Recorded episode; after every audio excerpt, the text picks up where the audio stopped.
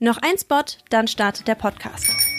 Bei Dr. Hauschka gibt es diesen Monat etwas zu feiern, nämlich 20 Jahre Rohstoffpartnerschaft für Bio-Shea-Butter.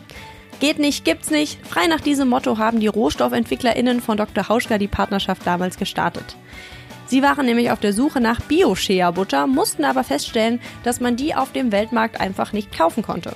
Sie wurden dann aber aufmerksam auf eine Gruppe von Frauen, die in Burkina Faso traditionell und in Handarbeit die Nüsse vom Shea-Baum ernteten. Und da kam ihnen die Idee einer Rohstoffpartnerschaft. Wie wäre es, wenn die Frauen für Dr. Hauschka Bio-Shea-Butter produzieren, dadurch feste Abnahmemengen hätten und fair entlohnt würden?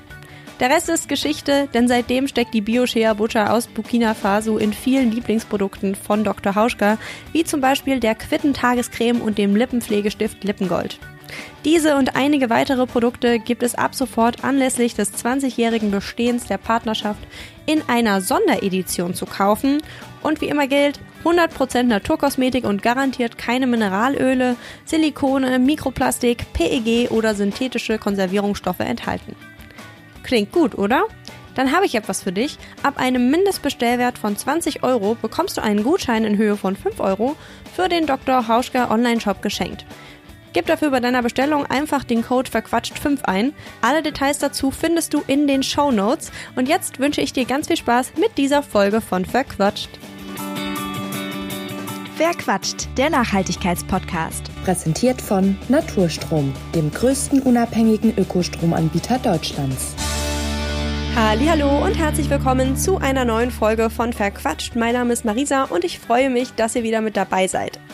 Diesmal stürze ich mich in ein Thema, mit dem ich zuletzt in meiner Schulzeit so richtig Kontakt hatte, nämlich den Profifußball. Falls ihr euch jetzt fragt, was das mit Nachhaltigkeit zu tun haben soll, dann bleibt unbedingt dran, denn ich spreche in dieser Folge mit Christoph Kessel. Christoph bloggt seit einigen Jahren als Mainzer on Tour über seine Reisen, aber auch über sein Fan-Dasein und eben Nachhaltigkeit im Profifußball. Er hat sogar ein ganzes Buch zu diesem Thema geschrieben und geht tatsächlich auch wirklich in den Dialog mit den Vereinen, was super spannend ist. Davon erzählt er gleich ein bisschen was. Und er gibt bei Verquatscht einen kleinen Einblick in die Welt des grünen Fußballs, denn es gibt super viele Baustellen, an denen sich noch etwas verändern muss. Und wie die aussehen, das erfahrt ihr, wenn ihr dran bleibt. Ganz viel Spaß. Hallo Christoph. Hallo Marisa. Ja, ich freue mich, dass du heute hier zu Gast bist, denn ich muss ehrlich sagen, so mit diesem Thema Nachhaltigkeit im Fußball hatte ich bisher so wenig bis gar keine Berührungspunkte eigentlich. Das Einzige, was mir dann so in Vorbereitung auf das Interview in den Sinn kam, war, dass es mal in der Stadt Leipzig eine Aktion gab, bei der explizit faire Fußbälle, ich glaube für die Schulen oder so, angeschafft wurden. Das heißt, da wurde so ein bisschen mein Bewusstsein dafür geweckt, dass es auch unfaire Fußbälle gibt, beziehungsweise dass die überhaupt sozusagen ein Problem sein können. Das war vorher bei mir einfach gar nicht vorhanden, dieses Problembewusstsein, ehrlich gesagt. Wie bist du denn zu diesem Thema Nachhaltigkeit im Fußball gekommen? Ja, das liegt so ein bisschen daran, ich bin ja schon ziemlich alt, sage ich mal, mit 49 Jahren, dass ich Zeit meines Lebens viel gereist bin und auch in anderen Ländern unterwegs war und das so ein bisschen mitbekommen habe, dass andere Länder vielleicht schon manchmal einen Tick weiter waren als wir in Deutschland, wenn man vor allem über soziale Nachhaltigkeit geredet hat. Und da hatte ich zum Beispiel einen Aha-Effekt einmal in Sri Lanka, wo ich mit unserem Führer langgelaufen bin und auf der rechten Seite war eine Fairtrade-Teeplantage mit Toilette und auf der anderen Seite eine konventionelle Teeplantage ohne Toilette für die Pflückerinnen. Und das sind so kleine Beispiele, wo ich draufgestoßen bin und auch beruflich arbeite ich halt in der Branche, die mit Nachhaltigkeit die wenigsten verbinden, also die Luftverkehrsbranche, aber die sieht auch ganz klar, sie muss sich ändern, damit sie einfach überhaupt in Zukunft noch die Berechtigung hat, Menschen und Güter von A nach B zu bringen. Und Fußballfan bin ich mein Leben lang schon und habe mich da halt auch für dieses Thema einfach interessiert, gerade weil es lange halt gar kein Thema war. Wir konzentrieren uns ja heute so ein bisschen auf den Profifußball, sage ich mal. Und da gibt es ja mehrere Problemfelder, das haben wir schon im Vorgespräch ein bisschen abgeklopft, an denen man sich abarbeiten kann. Du sagst aber, das hast du ja eben auch schon so ein bisschen angedeutet, dass so ganz grundsätzlich einfach ein ja nachhaltiges Konzept für dieses Riesengebilde vom Profifußball fehlt. Wie meinst du das?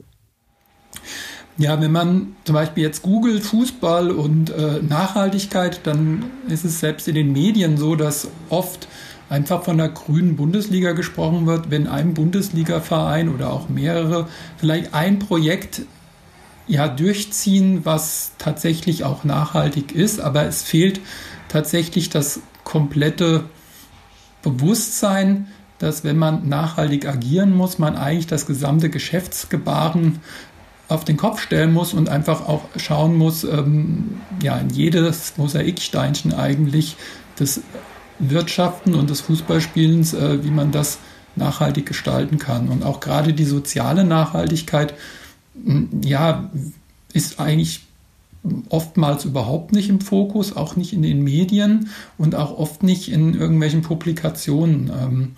Das ändert sich langsam, aber wie gesagt, da ist noch wirklich, um im Sportlichen zu bleiben, das ist kein Sprint, sondern ein Marathonlauf. Und da stehen wir wirklich noch am Anfang, denke ich. Ein Punkt, den du ja unter anderem kritisiert hast, ist ja, dass es sozusagen nur 2 Clubs mit Nachhaltigkeitsberichten gibt, wenn ich mich nicht irre. Das heißt, findet da einfach bei den anderen Vereinen keine Auseinandersetzung statt oder ist das überhaupt kein Thema sozusagen in dieser Fußball-Community? Ich bin da gar nicht so drinne, deswegen kann ich das irgendwie schwer beurteilen. Aber wenn du sagst, du bist schon sehr, sehr langer Fußballfan, wie ist da so deine Einschätzung? Woran liegt das, dass das nicht so richtig irgendwie Thema zu sein scheint? Also das Thema kommt auf jeden Fall. Das Gute ist, es gibt in Deutschland gibt es die Deutsche Fußballliga. Das sind alle 36 Profivereine der 1. und 2. Männerfußball-Bundesliga vereinigt und die haben jetzt im Dezember letztes Jahr vereinbart, dass Nachhaltigkeit Teil der Lizenzierungsgrundlage werden soll. Sprich, sie möchten langfristig Punkte aufnehmen, Nachhaltigkeitspunkte, die erfüllt sein müssen, um überhaupt in Zukunft Profifußball in Deutschland spielen zu dürfen. Das ist per se erstmal wirklich gut, aber das Problem ist, das wissen wir alle, man muss immer aufpassen, dass das Ganze nicht in eine Art Greenwashing oder Pinkwashing oder auch in andere Sachen abgleitet, weil am Ende diese Kriterien eventuell total wenig nachhaltig sind und wie gesagt, es fehlt, wie du schon gesagt hast, es gibt nur 2 Vereine, die eigentlich einen Nachhaltigkeitsbericht verfassen. Ich würde nicht sagen, dass die anderen Vereine dem Thema überhaupt nicht zugeneigt sind oder damit nichts anfangen können, aber es ist wirklich noch ganz am Anfang in der Phase, in der sich die Vereine befinden und da wird oft mal über ein Projekt gesprochen, aber es werden halt wirklich nicht es werden keine Ziele genannt, es fehlt halt wirklich das komplette gesamte Konzept eigentlich. Und das erhoffe ich mir einfach, dass das bei den Lizenzierungsgrundlagen langfristig durch die Deutsche Fußballliga einfach Pflicht wird. Ansonsten hat das Ganze halt meiner Meinung nach erstmal ein Geschmäckle und das wäre natürlich nicht gut. Gibt es da schon einen Einblick, was das so für Lizenzierungsgrundlagen sind oder ist das noch sozusagen total im Dunkeln? Das ist noch total im Dunkeln, würde ich sagen. Und deswegen kam ich auch auf die Idee, mich mit dem Thema halt stärker zu beschäftigen und tatsächlich jetzt auch ein Buchprojekt durchzuziehen, in der Hoffnung einfach, dass ich zumindest mal auch für Fußballfans ein bisschen die Augen öffne, weil das Gute ist, dass die meisten Profiklubs immer noch in einer Art Vereinsstruktur organisiert sind und dann letztendlich auch die Fans, die sehr häufig MitgliederInnen der Vereine sind, eventuell auch innerhalb des Vereins dafür plädieren, nachhaltiger zu werden. Und das Tolle ist, es gibt einen Verein, der FC St. Pauli, hat zum Beispiel auf seiner Mitgliederversammlung 2016 entschieden, dass das Merchandising, das heißt die Fanartikel, nachhaltig produziert werden sollen, möglichst, wie gesagt, unter fair gehandelten Bedingungen. Und das hat sich tatsächlich jetzt über 5 Jahre hingezogen. Und der Verein hat das aber, diesen Auftrag auch ernst genommen und hat ihn durchgeführt, indem er letztendlich auf keinen Ausrüster mehr setzt, sondern das in die eigene Hand genommen hat. Und das finde ich ein ganz, ganz tolles Beispiel. Und das zeigt aber auch, dass Fußballfans die Möglichkeit haben, wie gesagt, Einfluss zu nehmen. Du hattest mir zu diesem Thema Fanartikel, Fanshops ja vorab sozusagen eine Untersuchung von Kumrationen zugeschickt. Und leider muss man ja sagen, dass die so zu dem Ergebnis gekommen sind, dass das, was du gerade geschildert hast, ein ziemlicher Einzelfall eigentlich ist, ne? Welche Rolle spielt denn dieses Thema nachhaltige Lieferketten überhaupt im Profifußball, auch vielleicht mit Hinblick auf Sponsorinnen und Sponsoren?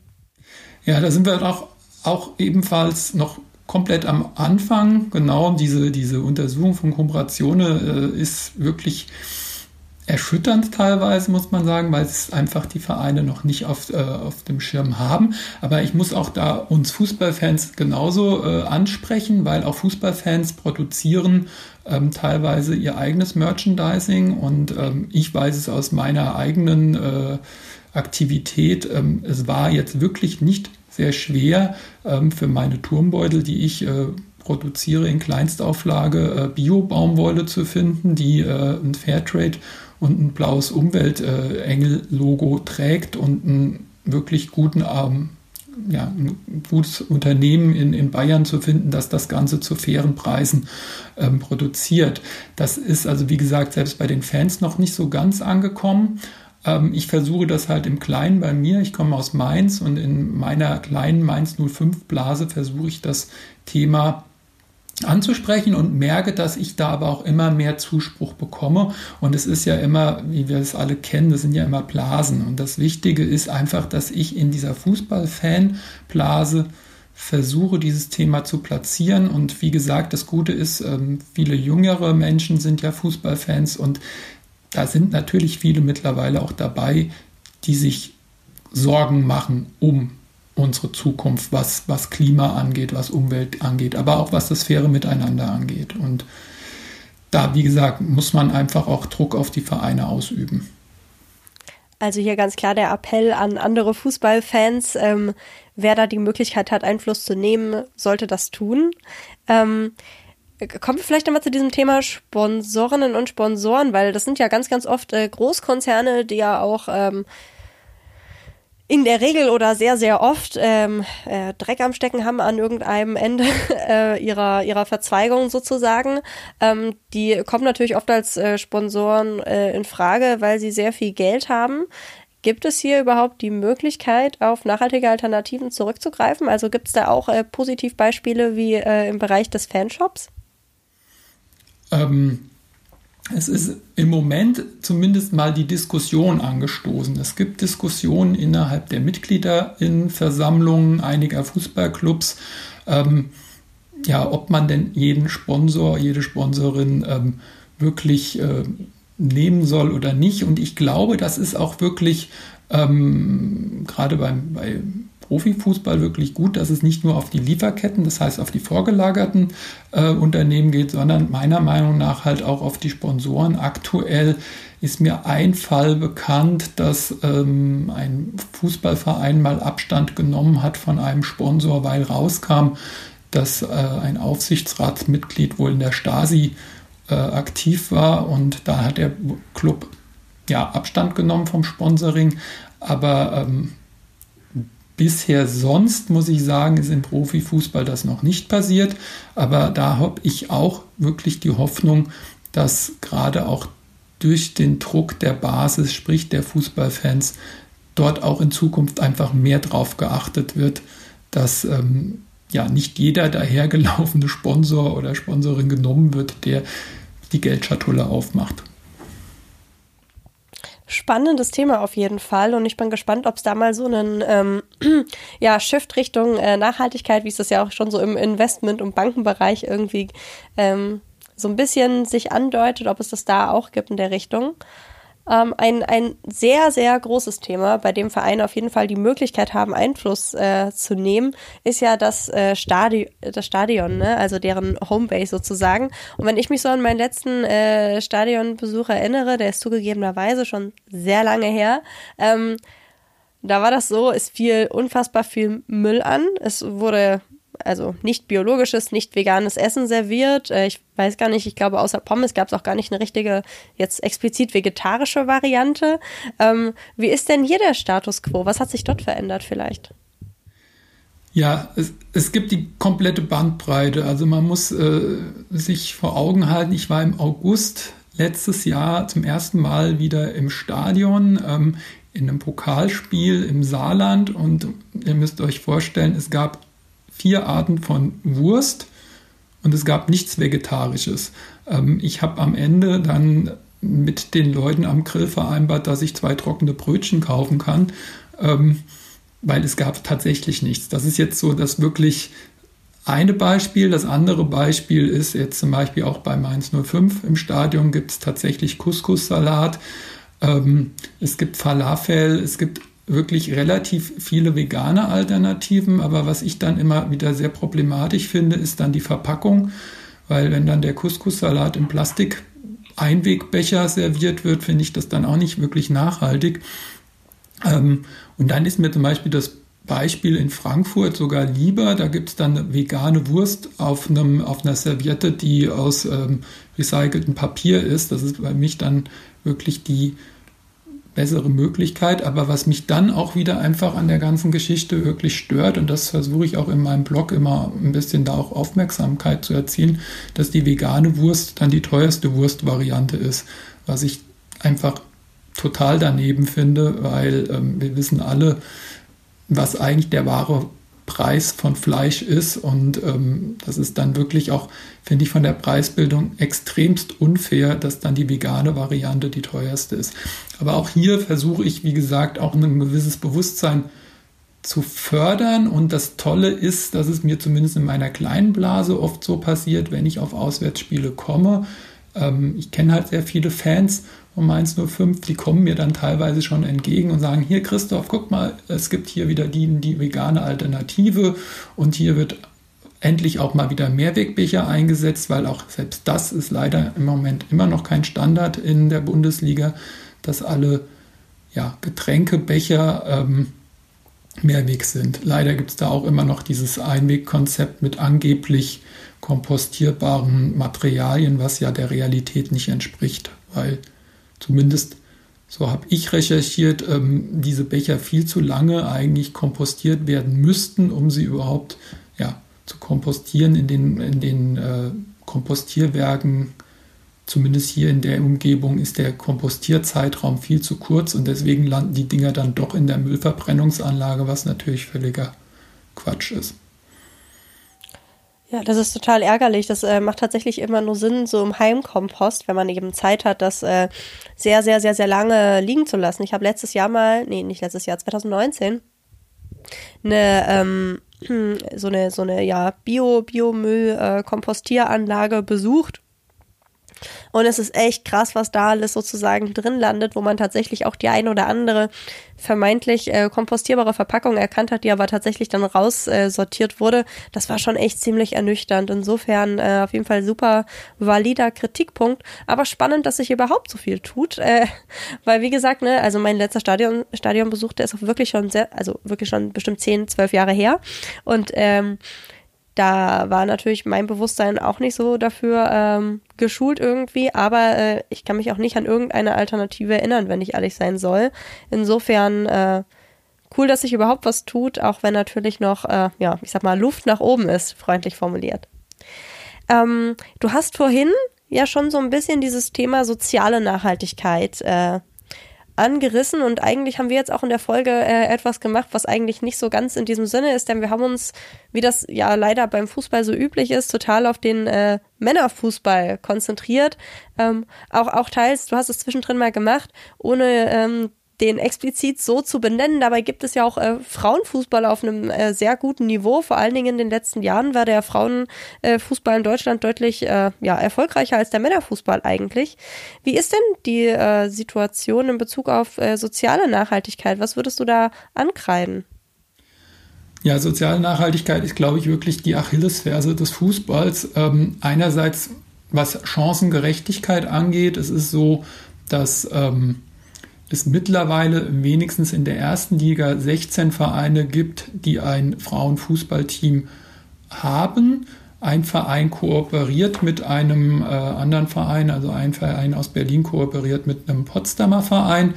Und es gibt lediglich einen Verein in der Bundesliga, der aktuell kein Frauenteam hat.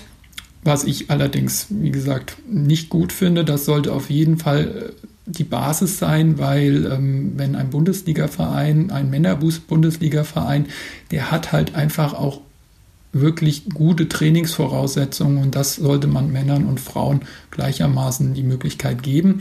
Ein ganz, ganz, ganz großes Problem ist allerdings im Profifußball einfach Equal Pay beziehungsweise nicht Equal Pay. Also ich habe mal nachgeguckt für mein Buch, dass das Durchschnittsjahresgehalt einer Bundesligaspielerin etwa 40.000 Euro roundabout ist und das eines Bundesligaspielers 800.000. Das heißt 20 Mal mehr, wenn ich das jetzt richtig durchgerechnet habe. Und das ist einfach extrem, finde ich. Und das ist, da muss sich etwas ändern. Wie du schon gesagt hast, der Frauenfußball ist im Moment wirklich auch wesentlich erfolgreicher und auch da muss ich sagen, dass sich da auch bei den Fans etwas tut. Und zwar bei den Fans, bei denen halt der Verein auch Frauenfußballteams hat, dass dann auch die Fußballfans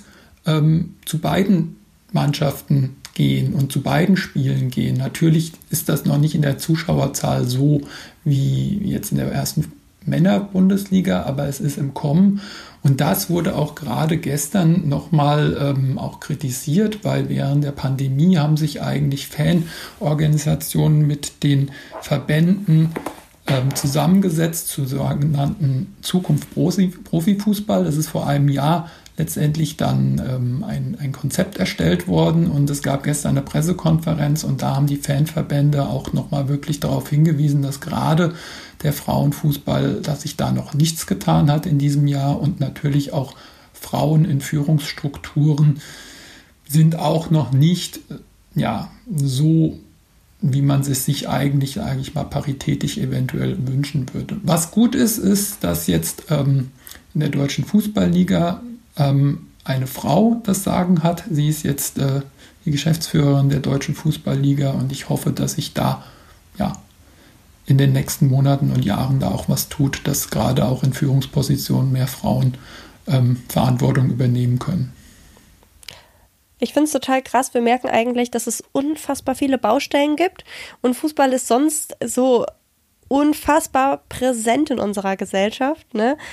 Und trotzdem wird über dieses Thema Nachhaltigkeit, was auch in den letzten Jahren übelst an Aufwind irgendwie gewonnen hat, und Fußball gemeinsam kaum gesprochen. Insofern bin ich ultra dankbar für dieses Gespräch und dass du dieses Thema setzt.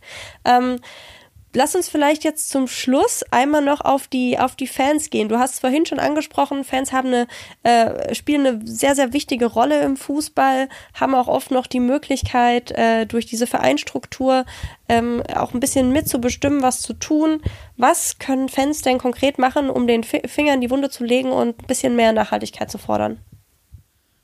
Also das Gute ist, dass die meisten Fans sich nicht als Kunden definieren von einem Unternehmen, sondern sie sehen sich als Teil des Vereins und das ist extrem wichtig und das ist extrem gut im Gegensatz zum Beispiel, wenn man halt irgendwie nur Konsumentin von einem Produkt ist, hat man sicherlich weniger Einfluss. Das heißt, Fans sind meistens auch, sofern es die Statuten zulassen, halt MitgliederInnen und haben dadurch einfach auch die Möglichkeit, Sachen einzubringen in die Mitgliederversammlung und Mitgliederinnenversammlung.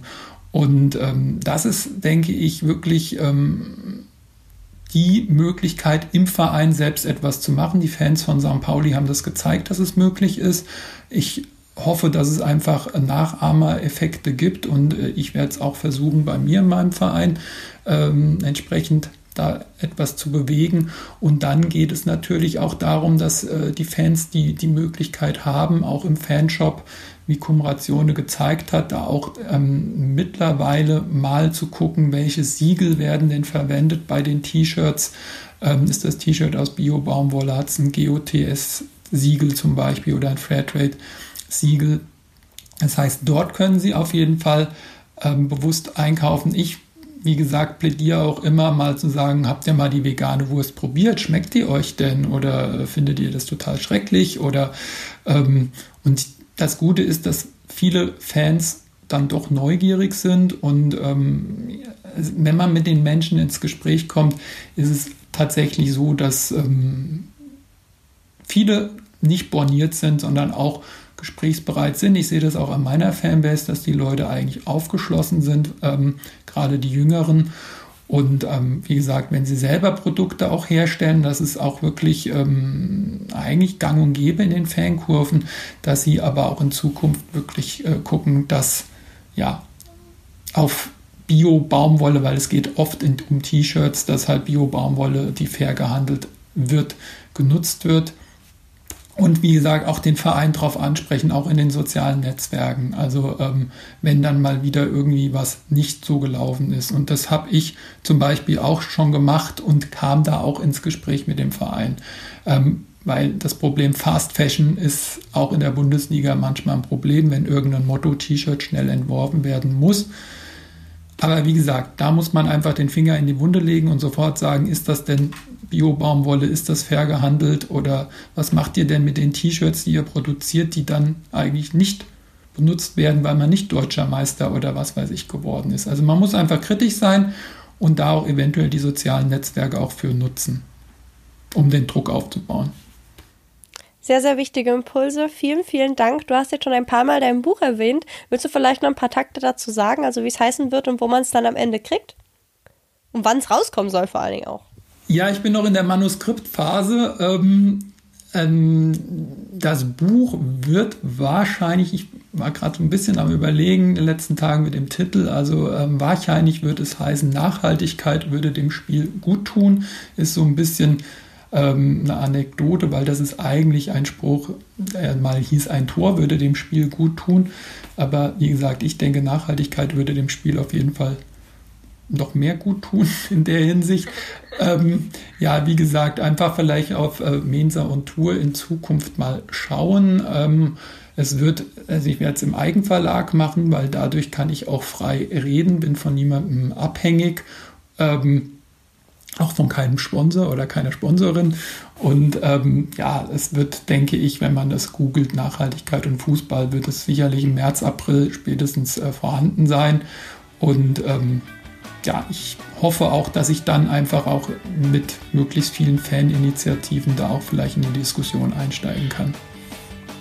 Sehr gut, sehr cool. Ich verlinke es, sobald es online ist, auf jeden Fall auch in den Shownotes und in der Beschreibung zu der Folge. Da musst du mir dann einfach nochmal den Link zukommen lassen. Und dann bedanke ich mich erstmal dafür, dass du hier warst mit diesem sehr, sehr coolen Thema. Ja, danke Marisa, dass ich Gast sein durfte. Hat sehr viel Spaß gemacht. Das freut mich. Sehr gut. Klimaneutral zu leben ist heute kaum möglich. Trotzdem können wir alle ganz einfach etwas fürs Klima tun. Ökostrom nutzen. Aber Vorsicht, Ökostrom ist nicht gleich Ökostrom. Häufig wird über Trick sogar Kohlestrom als Ökostrom vermarktet. Deshalb ist es umso wichtiger, echten Ökostrom zu wählen, denn nur so entstehen in Deutschland immer mehr Wind- und Solaranlagen.